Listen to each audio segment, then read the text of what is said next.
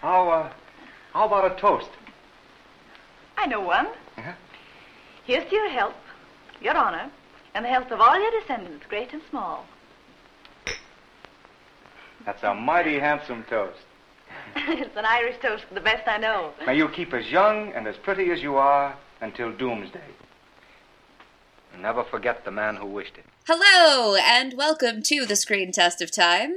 I'm Susan Araslin, And I'm David Daw. and this is a podcast where we watch every movie ever nominated for Best Picture in order from the very first award ceremony to eventually the present year. This week, we are starting the nominees for the 1932 and 1933 awards with a very strange drama called Smilin' Through. This is the most melodrama thing I have ever watched in my entire life. Like, It is a lot. it is so much. And it's bonkers, and I kinda loved it. Like, I have. I have my reservations, and like one of the things I wanted to say to you, like right off the bat, is like, Susan, should one of my exes ever murder me while trying to murder Nikki, and then Nikki uh, like has an adopted niece or nephew that is basically like a son or daughter to them, Uh huh. and then that niece or nephew ends up trying to marry someone who is the son or daughter of the ex that murdered me. Mm-hmm. I need you to let Nikki know that my ghost is definitely not telling her that's okay. That I definitely, for all of eternity, want to just fuck that guy that whose dad killed me. Like, Really? definitely, f- yeah, definitely for sure. I do not forgive them or their family line. David. I don't. I just I don't. And like I want to say I think this movie like really goes I I don't know. I guess we should explain the plot of this film before I go into my argument for this. I mean, I feel like you did just explain the, the, the plot of the film, but uh, I mean, yeah, sp- spoilers that exact thing happens but with less gender ambiguity. yeah. So this wealthy old guy has he has a ward who is his it's it his sister's daughter, somebody's daughter. It's his niece. His dead wife's sister's daughter. Right. Okay. So it's his niece, barely his wife, barely, definitely dead, barely his wife. She really she went the extra mile, but we'll we'll get into that scene cuz my god. Anyway, so he he has this ward played by Norma Shearer named Kathleen. And Kathleen is dating the most milk toast dude of all time. Mhm. One night when they're stranded in the rain, on the night that I'm pretty sure he's going to ask her to marry him, they go into the platonic ideal of the literary gothic haunted house God, to escape the rain. Where she meets this random dude who is in the house and they totally hit it off and she falls in love with him but he's supposed to go off to the front for World War II. No, World War 1 because World War II has not happened yet. in the universe this movie was filmed. Yes. Never mind the universe in the movie. Of the narrative. Yes. So he's supposed to go to World War One, and then her sort of uncle, whatever, her basically her dad, her adopted dad, finds out that he is the son of the guy who shot and killed his wife basically during the recessional of their wedding because he tried to kill the rich guy but missed because he didn't want him to marry the woman that he loved. So the rich guy's like, "No way, you can't be with him anymore. I I forbid it." And then they like carry on despite that, and she says that she's going to run away with the guy and get married in Dover before he ships off to World War 1. But then he's like, "No, I can't do that because you'll be disinherited and you won't have anything." And then they have what is the most realistic fight I've ever seen on film that is so much stranger by virtue of the fact that it exists in a movie that is otherwise so over dramatic. It is the one scene in the entire film that is in any way tethered to reality. And like in that way it becomes like almost disturbing. Yeah, oh absolutely. Absolutely. anyway, so he goes to World War One and then he comes back and the rich guy is like, Don't you come around my house. Even though his dead wife's spirit is like, You should let them get married because they love each other. And then eventually, like, Oh, and also explicitly you will go to hell if you don't do this. Right. Yes. And we will not spend eternity together. Instead, you will be in the flames of eternal damnation. Uh, eventually, he has a change of heart, and they're they're gonna get married. And then the old guy dies, I guess, happily because now he can spend the rest of eternity with his very dead but barely wife. the end. And like I know that that plot summary already probably sounds pretty wild, but like let's get into this because like let's just dig into the detail because this movie is like fractally bizarre. Like you can oh, look absolutely. at any any given scene and go that is the most nuts thing I have ever the wedding flashback this movie's story is definitely one movie. It doesn't have that feeling of like Full Metal Jacket where it's like you shot two movies and then shove them together halfway through. But it it is like 17 different styles of story. Ah, there's this thing where like there are plot details where if you look at them for three seconds, they just don't make any goddamn sense. Like 100% Sir John has told Kathleen this story a thousand times. Like there is no way that dude just was just like, I will constantly talk about my dead wife and constantly talk about how you look exactly like my dead wife, but we're just never gonna mention how she died until you're like 23. right. Also played, by the way, by Norma Shearer, which Yes. is a nice little touch. Uncredited, in fact. Yes. And in fact, I did not realize that until looking at the Wikipedia page because they do a really good job making her hair look different enough that I'm like, is that the same person? Because I th- I would think that it should be like the same person. Same with Leslie Howard. His old age makeup is ridiculous, but like when it is young him, I had no idea it was the same dude. I didn't either. And in fact, I definitely realized that it was Norma Shearer. And I definitely realized that her ex was the same actor that plays Kenneth, who's the guy that she wants to run away with. But even though there's a really nice sort of fade transition from young Sir John remembering what happened to him sitting at the table right at the beginning, I was like, oh, that was a really great fade that they did from one actor to another actor. but no, it was the same guy. Yeah. So yeah, like where to start in this movie is a really difficult thing. Right? Like it's uh, because so so many details are just wild. Like one, can we talk about that great shot of lightning hitting a tree and the tree splitting open? Cuz I genuinely was like, how'd they do that? It's 1932. I mean, it's probably like they did in Wings, where they wanted to show a plane flying into a building, so they flew a fucking plane into a building. I guess they just hit a fucking tree with a giant crack. Like I guess. like, you can make artificial lightning, so I bet they just, you know, put like a metal rod behind the tree and then shot some electricity at it. I don't know.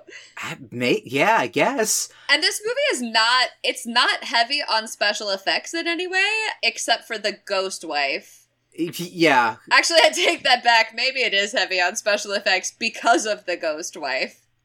I think we should start with the beginning because, like, very quickly, this movie shifts from one style of storytelling to another in a way that almost gave me whiplash.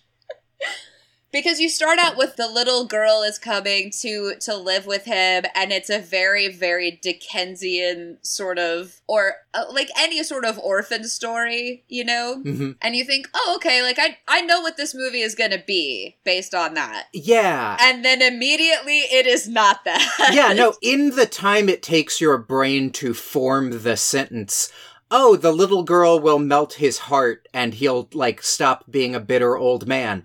That entire process happens. It happens over the space of, like, three lines. And then you jump cut to the little girl being, like, a young woman. They're sitting and having breakfast and they're chatting about the guy that she, I guess, is seeing or dating or whatever, and how they're expecting that, you know, any day now there's gonna be an engagement. And then they're on a date and they're in the rain and it's raining. And you're like, okay, I know where this is going now. And now we're gonna have like the engagement that happens, but she's not really something's gonna happen where he's a jerk. That was totally what I thought. Was like, okay, this guy is way too upper crust and way too much of a wimp who is freaked out about standing in the rain to work with this incredibly independent, stylish, very charming, very self-possessed woman, which by the way, Norma Shearer is amazing. And seeing her in a role that is not just wearing pretty clothes like she did in The Divorcee was wonderful. Yeah, she's great in this. Genuinely, the scene where she and Kenneth like meet and have their like meet cute over port right. is genuinely like charming. Like it is the first time I think we have seen a couple and I've been like these two kids should make it work. And the fact that she pulls that off while the guy she's dating is in the same room is phenomenal. Okay, it helps though that this guy like that guy invented being the Baxter. like he is so aggressively the Baxter that like he he literally is sitting there and like he is so no fun that even me who like I definitely was no fun in my dating days for like most of my relationships and this dude I'm like dude just get into the like feel the energy in the room for 3 seconds. So you think like this is what that movie is going to be? That it's going to be that kind of like, oh, it turns out that this is not the right guy for her movie. And then they go into the nearby house and it immediately goes into like a gothic haunted house horror movie. hmm Except no, that's not what this movie is either. No, and then it's a romantic comedy for 5 minutes, which is also not what this movie is. It is really remarkable how quickly it shifts and i almost don't want to say that it is a failing of the movie even though like from a critical assessment it's absolutely a failing of the movie and when we get to the end of this where we have to rate it like it's going to be difficult for me because i really enjoyed the movie while realizing that it was kind of a mess Yeah, I, I mean, I don't know if I would even like. This is definitely a movie where like my like what what am I rating this display is like tilt. Like I don't know, I don't quite know how to handle what this movie is because like I I kind of want to. I know it's not objectively a great film, but I do kind of want to reject like it's not that it's a mess. It's just that it's so its own thing that it's really weird because its own thing is fucking wild as shit. It is like gothic horror melodrama. It, in a lot of ways, and not just in the set design of that abandoned house, reminds me of the Guillermo del Toro movie before Shape of Water uh, with Hiddleston. Oh, uh, Crimson Peak, which will be the second time Yeah. we've mentioned Crimson Peak on this podcast, which is like, which is weird because I liked that movie fine, but it's not amazing. No, but it has a similar thing to this movie where its groove is objectively insane, but I kind of respect it for getting into the groove, you know? Mhm. Like, we've watched a lot of movies that have never figured out how to become themselves. Right. And this movie definitely knows how to be what it wants to be. It's just what it wants to be is pretty nuts. This movie is the film equivalent of like Playboy millionaire who wants to be a pilot and a sailor and a horseback jockey and a whatever. Like it wants to be all of these things and does them so quickly and then leaves them behind or maybe does them very quickly and then picks them up 30 minutes later. But it does do all of them really well. Like, I must say that Sidney Franklin is so effective at establishing the setting and feeling of a particular tableau that that's kind of what it's what makes it feel so whiplashy. Is you're like, Oh yeah, he's nailing gothic horror drama. Oh, he's nailing adorable romantic comedy. He's nailing high drama like oh no, so and so's going off to war. And he gets it really quickly and really perfectly. yeah. The thing is, like, the tone is all over the place, and, like, the plot is all over the place, and, like, it all hangs together. But to me, like, the weird thing, and they're not bad performances, but just like the characters become these totally unhinged from trying to hold this world and this story together. They just, like, all are crazy people. Or they are so stoic that it is equally crazy. When the wife dies in the flashback, she literally is sitting there with a gunshot wound in her chest in the middle of her own wedding, being tended to by her husband of eight seconds, and just goes, Oh, John, isn't it just terrible? like, yeah, it really fucking is. For sure. It is lit it's one of maybe the most tragic things I've ever heard of in my life. And everyone's just like, ah, bummer. There's definitely a feeling that you have where it's like, oh god, an ex killed, you know, somebody at their wedding, but it's usually at like the reception, not while they're still standing at the altar, but have been married. He is also like he is sir. He is a sir. I feel like the, if this happened in 1850, it would be like the biggest news story in all of England. Oh yeah, absolutely. it- it's nuts. There's so much that's crazy about this film that it feels really nitpicky to go like this just makes no sense. But the like core thing that makes absolutely no sense about this film is the idea that Kathleen would not know this story. I cannot jump through the amount of hoops that you would have to jump through for it to make any sense to me that this woman who has stayed with this dude whose entire life is defined by like the most nuts tragedy is just finally learning at 22 when he finally decides to tell her for some reason he has kept it from her all this time. Which seems odd also that she wouldn't have asked. Yeah. I know that my mom's sister was your wife and that she died. What happened?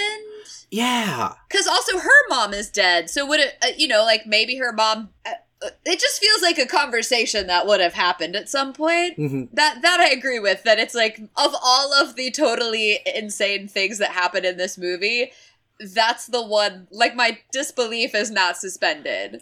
Y- yeah. I know that it's like because it has to set up this like sort of mirrored forbidden romance between Kathleen and Kenneth. This has to happen for the plot to happen, but like d- when he's like I'm finally going to tell you what happened to my wife. I'm like, "What? How okay, what?" That was when I finally figured out what the movie was going to be because it never occurred to me that she didn't know. That is, by the way, thirty minutes before the movie ends. right but like when she is meeting kenneth it like didn't occur to me that there would be this like forbidden love where sir john kept them apart because he is the son of the guy that killed the wife because i just thought like well there's no way kathleen doesn't know that story it just would not make any sense for Kathleen to have not learned the defining tragedy of the life of the adopted father she's had for 20 years or something. That's a difficult hoop to jump through. I mean, now that I think about it, that may very well also be suspension of disbelief exhaustion just as set in by that point. Yes. Because they're meet cute again. Like, even though the guy's no fun, he is a guy that she is, has some sort of relationship with where it is heavily implied that it's expected that they're going to be engaged soon. And this guy just walks into a creepy haunted house, which he, by the way, doesn't ever say, like, yeah, this is my house. Because when the guy who's, we'll just call him Baxter, Mhm. when Baxter is like, that port isn't your property, he's not like, yeah, actually it is, bro. This is my fucking house. yeah, Kenneth is simultaneously like the first male protagonist in a movie that we have watched that I've ever just like completely without any reservation been like this is a great dude. The only time he's not a great dude, he has a really understandable reason for not being a great dude. Also though, definitely for sure, I would not let him marry my niece after his dad. Like, no, no. I- Which will get. Yeah, I guess we have to get to that, but I, I, I really want to Yeah. very soon. But yeah, so it's his house. So like, This is what I did want to say about that, though. At the very end of the scene, he tells her that this is his house. Mhm. Lets the Baxter fume about it for the entire scene and like lets it be like this fun thing they're doing. And then at the end is like, I mean, technically this is my port anyway. right? Because I own this gigantic fucking fireplace that's the single most amazing architectural feature anyone has ever seen in their entire life. Oh, it's so great. But so we've already got the suspension of disbelief here that they are going to have the most charming flirtatious conversation maybe ever and that he's straight up gonna hit on her in front of probably her boyfriend Mhm. but he's so cool about it because they exchange these toasts and hers is something like the best of luck and fortune or whatever to you and all of your forebears great and small which you know foreshadowing Mhm. and then his is like two what is it May you remain young and beautiful forever, and may the man that saw it never forget it. Is basically the toast. no no it's it's may you something like may you always be this beautiful or, or whatever and remember fondly the man who told you that you were Oh, right. It's even fucking smoother than my version. yeah It's so smooth. but it's also a clear come on in front of her boyfriend oh, yeah, no. It is, he is hitting on her so hard. and yet we're like yeah yeah we love it. It's great. He's not a fucking creep or a douchebag or an asshole for hitting on her in front of her boyfriend. This is right. And then, like, the next scene is him, like, waiting outside of her house with bikes and just coming up with the saddest, like, transparently fake excuse for why he's doing that that isn't just to ask her on a date, so that she will immediately see through it and they can go on a date. And it's also super charming. Yeah, there's something about this where there is definitely the establishment of in a movie where it's like, oh, if the guy tries hard enough, then, you know, he'll get the girl. Except for the fact that she's never resisting. That needs to be said because it is not, oh, she turned me down, so I'm gonna keep trying to do more and more romantic things. Yeah. There's a really good feedback loop happening here where it's like he puts something out, she picks it up and, you know, lobs the ball back. So, in case anyone is listening and is like, oh, well, that old trope, no, he's not pushing her beyond anything she feels comfortable with. Yeah. On a similar note, really liked that in this movie, Willie, the the Baxter guy, comes back toward the very end of the movie, comes back Mhm. from World War One, and very briefly is like, "Hey, so you never responded to any of my letters, huh?" And she's like, "Oh, hey, hey, hey, hey," and he's like, "No, it's cool, I get it." And like, there there is no. With the exception of Jeremy Wayne, the terrible dad who the movie thinks of as the biggest villain in the film, everybody is basically respectful of what women want and trying to like pick up what they're putting down. he is specifically the villain because he is disrespectful of what women want. And the movie is like, yeah, so watch out for dudes who won't be respectful of what women want, even when they take an excessive amount of time to explain it. Yeah. Because those dudes are violent creepazoids who will shoot you at the altar on your wedding day.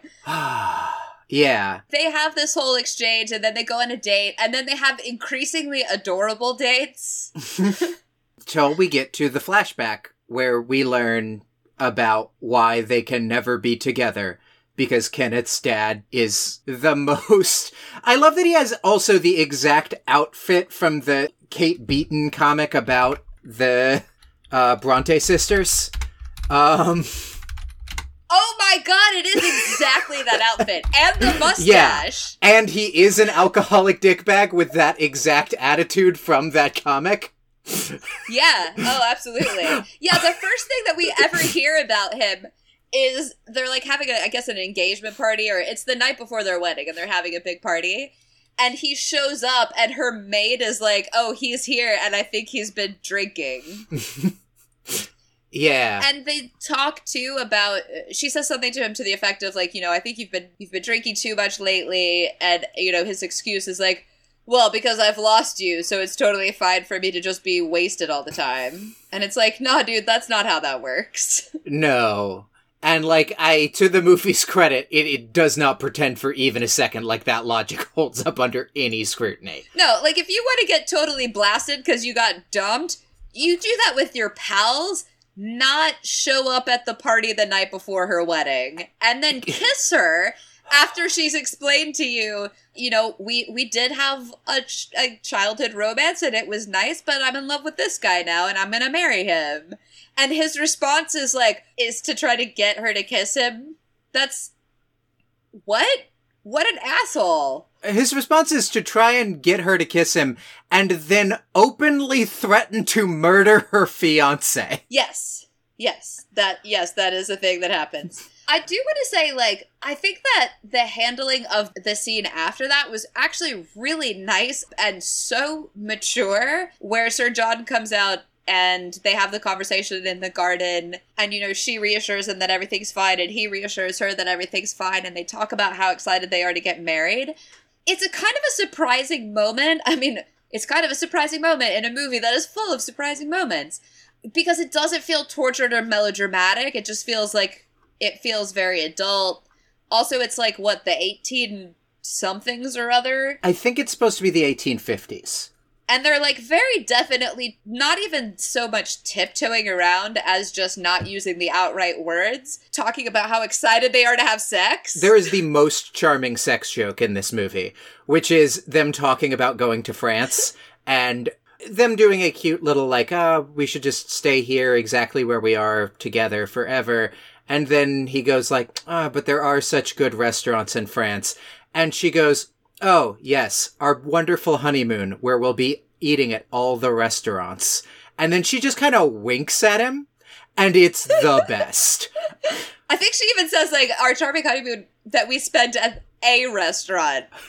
At rest- Like it's that's Yes. the only thing they'll do is they'll go to the one restaurant and then like definitely bang for a week. Which is like really cute. Oh, see, I, I took the joke this a slightly different way with the same punchline, basically, where just like she was just like, "Yes, that's what that's what I care about on our honeymoon to Paris." um, that's what we'll be doing with our time there is going to restaurants as a sarcastic thing. But like the point either way is like, yeah, we're gonna be banging on our honeymoon, and like it's really sweet. Uh, and then she gets shot. And then she gets shot. yeah. Which that scene is also really bizarre because like because it goes on for a really long time and you're like did would someone go get a doctor or does she just need to have like a Lucia de Lammermoor length death monologue here except that it's not even a death monologue it's like they're having a light conversation while she's dying in his arms for 10 minutes I think there's just this Victorian thing where if it's if you're wounded and it's sufficiently tragic, you're just gonna die. Like that's just the law. yeah i mean to be fair medicine in england in the 1850s was not amazing Yeah. But then they come out of the flashback and uh, Sir John is like you can never see that guy again because his dad murdered my wife. And then like in yet another moment of Kenneth being the best, all this gets explained to him by Kathleen and his immediate reaction is like shoot, yeah, he's right. I can't marry you. like, yeah, that's fucked up. I, I, that, mm, no good. And at this point, Sir John hasn't even threatened to disinherit her or anything because she's at least initially is like, oh, okay, I understand. Like, that sucks and is terrible, mm-hmm. but it makes sense that this would be really upsetting to you. She does try to argue a little that, like, oh, but he's not like his dad. He didn't even really know him. But yeah, Kenneth is always deeply respectful of women and also just of other people's feelings. Yeah. He's also really nice later when Sir John is like cursing him and his entire family line out. B- because he's like genuinely trying to do the right thing and like get his like approval for this marriage. So they don't actually break up though. He's not going to the front yet, and they keep going on dates and everything because she's like, you know what? Nope, I'm super crazy about you, and I'm like not gonna, I'm not gonna break this off. And there's definitely a feeling in there of like they're doing this because she knows that he's to go off to war, and then like it's not to be a it won't be a thing anymore. That they're to have like their whatever it is two week, two month Yeah. adorable relationship where they go to this tea shop with a woman who has like the thickest I don't even know like Essex accent. I do love that the British accents will just suddenly come up, like Kenneth's servant, who has the thickest Cockney accent at the very end of the movie. That just like suddenly somebody will c- show up and be like, "Core governor, this movie's in England, eh?" and you're like, "Okay, okay, dude, friggin' bring it down to like a nine from whatever you're at." Um, Yeah. And so, you know, they have they have some more really cute dates, which are great. And then he comes and tells her that he's, you know, he's got a ship off. And then they have the most realistic couple fight I have ever seen in my entire life. Like down to I I think there are multiple times where there's that lull where you're like, okay, okay, now we're on the same page and we're done fighting and we're just tired and we're like not touching and we're sitting kind of far apart, but but we're okay. But another thing, and then it starts all over again. but another thing. And I was like, God, this is like I've had this fight, not about this subject, but like I have had this fight multiple times.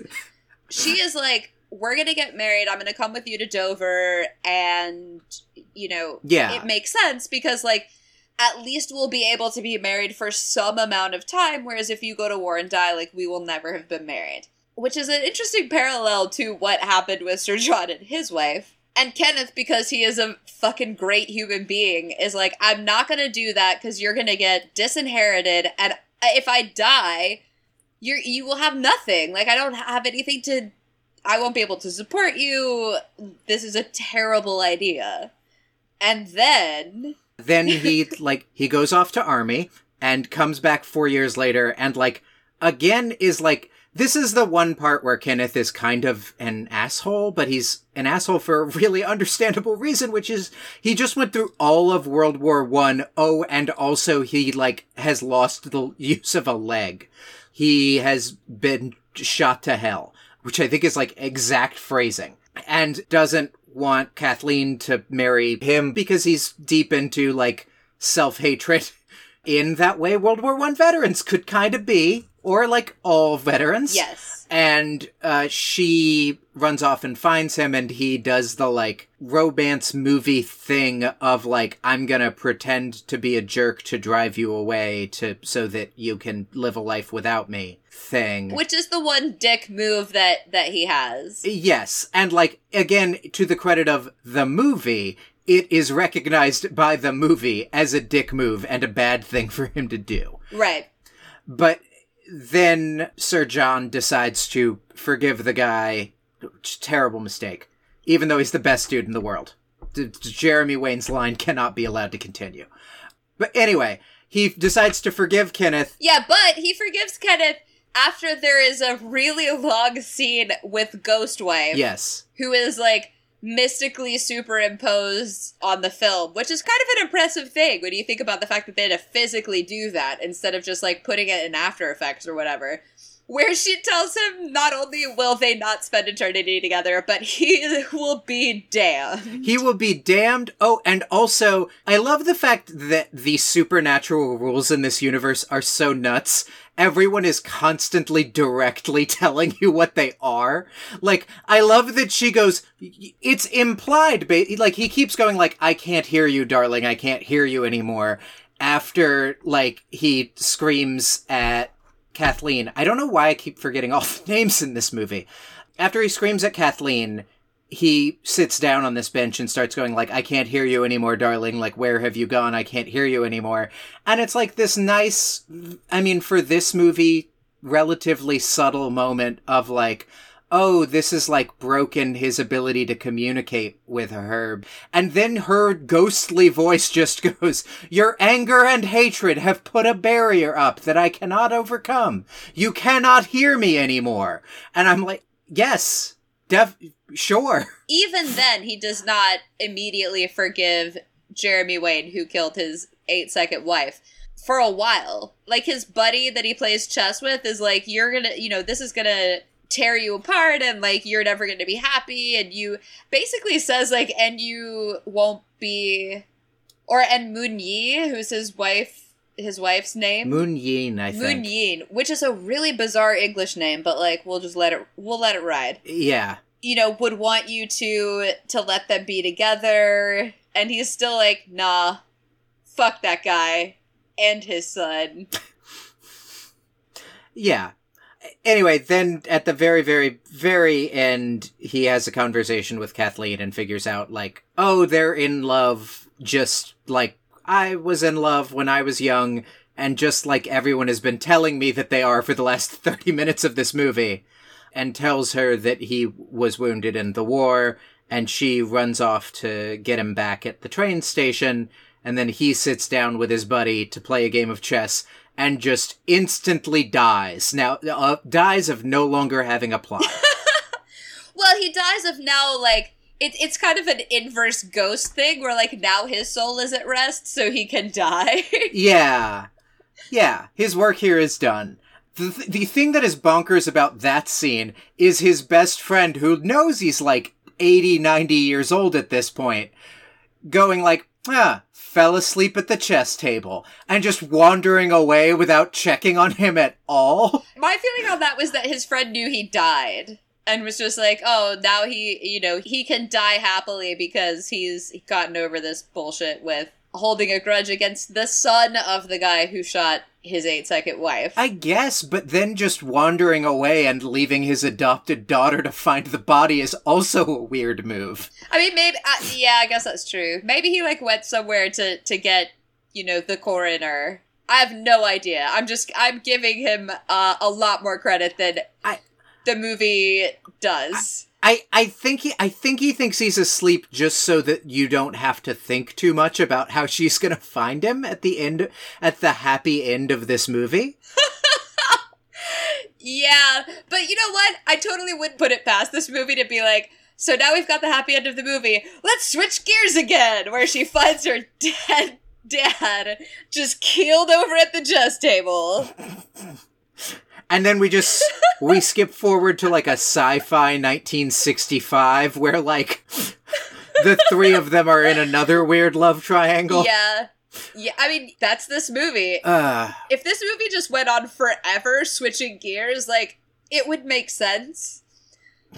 I need to know your mhm. full explanation for why I should tell your spouse if her ex kills you.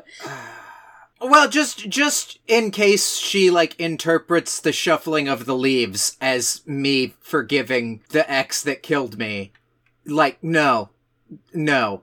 Like because here's the thing. Kenneth Wayne is absolutely the most ridiculous best case scenario for that thing, right? Like yes, murderer isn't genetic, but like I feel like the nature versus nurture debate is is not like well 100% you go from alcoholic murdering dickbag to like uh, no this is not the moral argument i want to make. The moral argument i want to make is just like no i'd just never forgive them i would never forgive them or the Just curse, just curse them and their yeah family no forever. i like if i'm a ghost i'm definitely a ghost to like not just haunt them but their issue for all eternity like i'm in this for the long game why the fuck am i a ghost if not That that's fair, except Like- that like Moon Yin isn't a ghost to punish Jeremy. She's a ghost to continue her companionship with Sir John. Yeah. And like I guess that is the yeah. I mean, I'm being talked around to it also because like Kenneth is great. See, for me, if I'm the ghost, I definitely. I I mean, I'm a ghost. Sure. So like, I have some supernatural abilities. Like, I'm gonna check up on that guy. And if I'm like, oh no, he is so much like Jeremy. He has a horrible temper, and if he doesn't get what he wants, like he throws a fit, and he's playing really cool with Kathleen, but like I've seen how he treats other people. Like I'm gonna do some I'm I'm gonna do a full background check on my murderous ex's kid. I guess it's just that like the the portion of the movie from coming out of the flashback to when they decide they're to get married before he goes off to the war is like I get that they're like deeply in love and like the love is sort of dragging them through these actions, but I am just kind of like, nah, Kenneth had it right the first time. This shit's fucked up. This is so unbelievably like nah, just just go like, well, that's really weird. Bye. Bye forever. It is kind of the world's worst coincidence. Yeah. And like I get that like the power of their love overcomes this terrible coincidence and like both Norma Shearer and Fredric March. Yeah, I believe it. Nah though. Can I talk about Fredric March for a moment? Sure. He's like he's such a good actor. He's really really selling it for me. And then every time they kiss, I'm like, he looks like the worst kisser I've ever seen. And I've seen Norma Shearer kiss enough people now between the divorcee and this that I know it's not her. He kisses like he thinks that the point is to smash your mouths together so hard that you bruise the other person's cheekbones with your cheeks. Yeah. There's like no puckering, there's no gentleness, there's no there's and there's no dynamics. Every kiss that he gives is that kiss. It's a very silent movie kiss. It is very like, I am going to make sure that you notice that this is happening. yes. And like, Leslie Howard, don't they kiss in the flashback? And isn't it like relatively normal looking? It is. That was the point where I went, okay, this is not just like a bad directorial choice. It's that this actor is a bad kisser. And so I like I did a little background research because I was like, okay, well like, you know, a lot of a lot of studio actors in the 30s were closeted gay guys and like maybe he's a great actor but when it comes down to having to kiss a chick it grosses him out. So he's just like well i'm gonna just overcorrect and really go for it. But nope nah, there's no like there's no discussion about that. I mean maybe he was but like nobody ever knew it enough to like stick it in a wikipedia article. And and it it just fucked me up man See, here's the thing is, it was such a bad kiss, it did not read to me as like, he's a bad kisser in real life. It read to me as, he makes really bad choices as an actor for kissing. He feels the need to pantomime this thing that he totally doesn't need to pantomime. Yeah, I mean, it totally felt like when, like when little little kids, Yeah. like toddlers, go to kiss your cheek or whatever. They don't know that you have to pucker; that it's not just smush your face into the other person's face. Yeah, it was pretty crazy, but I I still am like I don't think it's I don't think it's like him as a dude. I think it's just like him as an actor is a really bad kisser. I mean, I hope so for the sake of anybody that he ever kissed. Well, cuz that's the other thing cuz I feel like in real life if you do that, the other person is like, "What are you what are you doing?" like I I I I mean, it was a time when women didn't really like stick up for themselves as far as physical stuff was concerned. Right, but so, I- I mean, you know, no one I ever don't knows. necessarily mean that she would like really stick up for herself for the romance of it. I mean it would be a genuine question. like, oh, what are you w- doing? Ah. She would be she would be authentically asking him what he is doing to try and figure it out. Um That's that's fair. And- and also like rubbing her cheekbone where the bruise has right, now started exactly. to form. Should we rate this movie? Uh, yeah, and I'm gonna have a hard time with it because, like, yeah. because I again I enjoyed it. It was definitely captivating, but a lot of the reason that it was captivating was just like, where in the hell is this going? Which you know, maybe maybe I'm so conditioned to believe that the save the cat structure is good that when something surprises me, I'm like, oh, it must be accidental. Yeah, I'm a big believer of like you you should care about structure to the degree to which structure is like a helpful way to build a story. And like the reason why I complain about structure in these old movies so much is that like normally when movies are this where the structure is this crazy in the movies we watch for this, it makes the movie so boring. Like I spend all my time trying to just figure out what the next scene is going to be, like how long this scene is going to last. And the pacing usually ends up being really, really plodding and really and boring. It, ma- it makes it really slow and boring. Whereas this was so breakneck that it never felt boring. Yeah, I was engaged by this movie's plot, even if I don't think the plot was particularly great and that it had some big holes in it. Unlike The Divorcee, where I also spent the first third of the movie going, what is this movie even? What is the tone of this film? This, I was engaged by those questions and like wanted to find out the answers instead of just being like, for fuck, just give me a movie. Like start having a movie happen the way I was with The Divorcee. Yeah. So I feel like I feel like I'm going to extend the like thing that I did before on the tilt joke and say that my score for this is like a slot machine that came up like 7 followed by another 7 followed by tilt. Like my my first impulse is I want to give this movie a 7 but then also I just have no idea what even was this movie. Yeah, I my my feelings on it are almost like it's so unfair that this is the first movie in 1932-33 because it, doesn't feel like anything that we've watched before. So trying to compare it to the stuff that comes previously is really difficult. Yeah, but like, here's the thing I will say is like, we were talking in the Grand Hotel episode as we were rating that year about just like, God, I wish there was a third, like, dark horse choice. I would have picked this as the best movie of last year's stuff. I would have said this should have won. Uh, Yeah. I would have put this movie over Shanghai Express. you know, I I would have too, even though I think that Shanghai Express is a more beautiful to watch movie and definitely like has a consistent tone and the action has a uh has a path that's very sensible. But yeah, I would have picked this because I think that it definitely it doesn't have any of the problems that Shanghai Hotel has or Shanghai Express and it doesn't have any of the problems that Grand Hotel does either.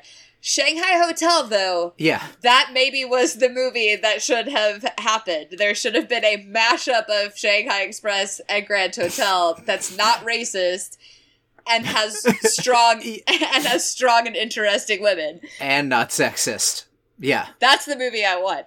No, yeah, I think I think you're right. I think if it had been 3132, I would have picked this. Since it's the first movie in this year, like my inclination is to give it is to give it a 7 as well, with the caveat that next week or 3 weeks from now I may revise that score up or down depending on, you know, what what happens. Yeah. Should people watch this movie?